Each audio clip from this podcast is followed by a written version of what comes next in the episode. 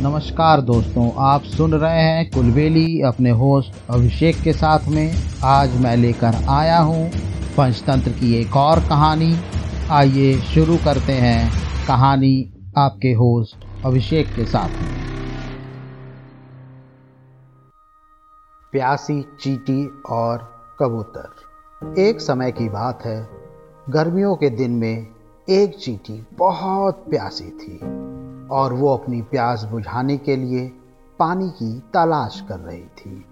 कुछ देर आसपास तलाश करने के बाद वह एक नदी के पास पहुँची। सामने पानी था, लेकिन पानी पीने के लिए वह सीधे नदी में नहीं जा सकती थी। इसलिए वह एक छोटे से पत्थर के ऊपर चढ़ गई।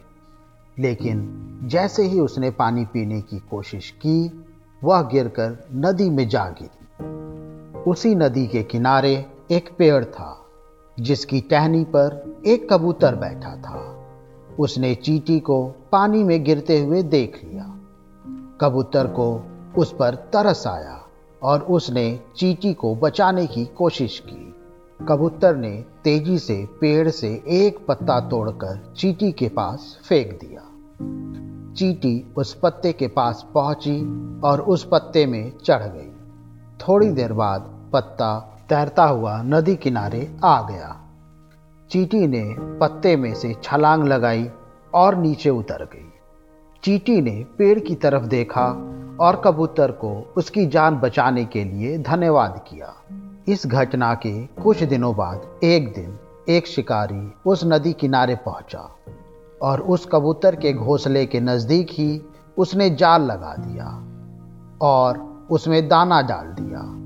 वह थोड़ी ही दूर जाकर छुप गया और उम्मीद करने लगा कि वह कबूतर को पकड़ लेगा।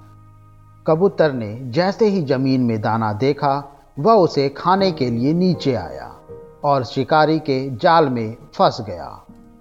वो चीटी वहीं पास में थी और उसने कबूतर को जाल में फंसा हुआ देख लिया। कबूतर उस जाल में से निकलने में असमर्थ था। शिकारी ने कबूतर का जाल पकड़ा और चलने लगा। तभी चीटी ने कबूतर की जान बचाने की सोची और उसने तेज़ी से जाकर शिकारी के पैर में ज़ोर से काट लिया। तेज दर्द के कारण शिकारी ने जाल को छोड़ दिया और अपने पैर को देखने लगा। कबूतर को जाल से निकलने का यह मौका मिल गया और वह तेज़ी से जाल से निकलकर उड़ गया। इस कहानी से हमको यह शिक्षा मिलती है, हम जब भी दूसरों का भला करते हैं तो उसका फल हमें ज़रूर मिलता है। कबूतर ने चीटी की मदद की थी और उसी मदद के फलस्वरूप मुश्किल समय में चीटी ने कबूतर की जान बचाई। इसलिए कभी भी किसी की सहायता करने या अच्छा करने से पीछे न हटें। जब भी मौका मिले, दूसरों को बिना किसी स्वार्थ के मदद करें।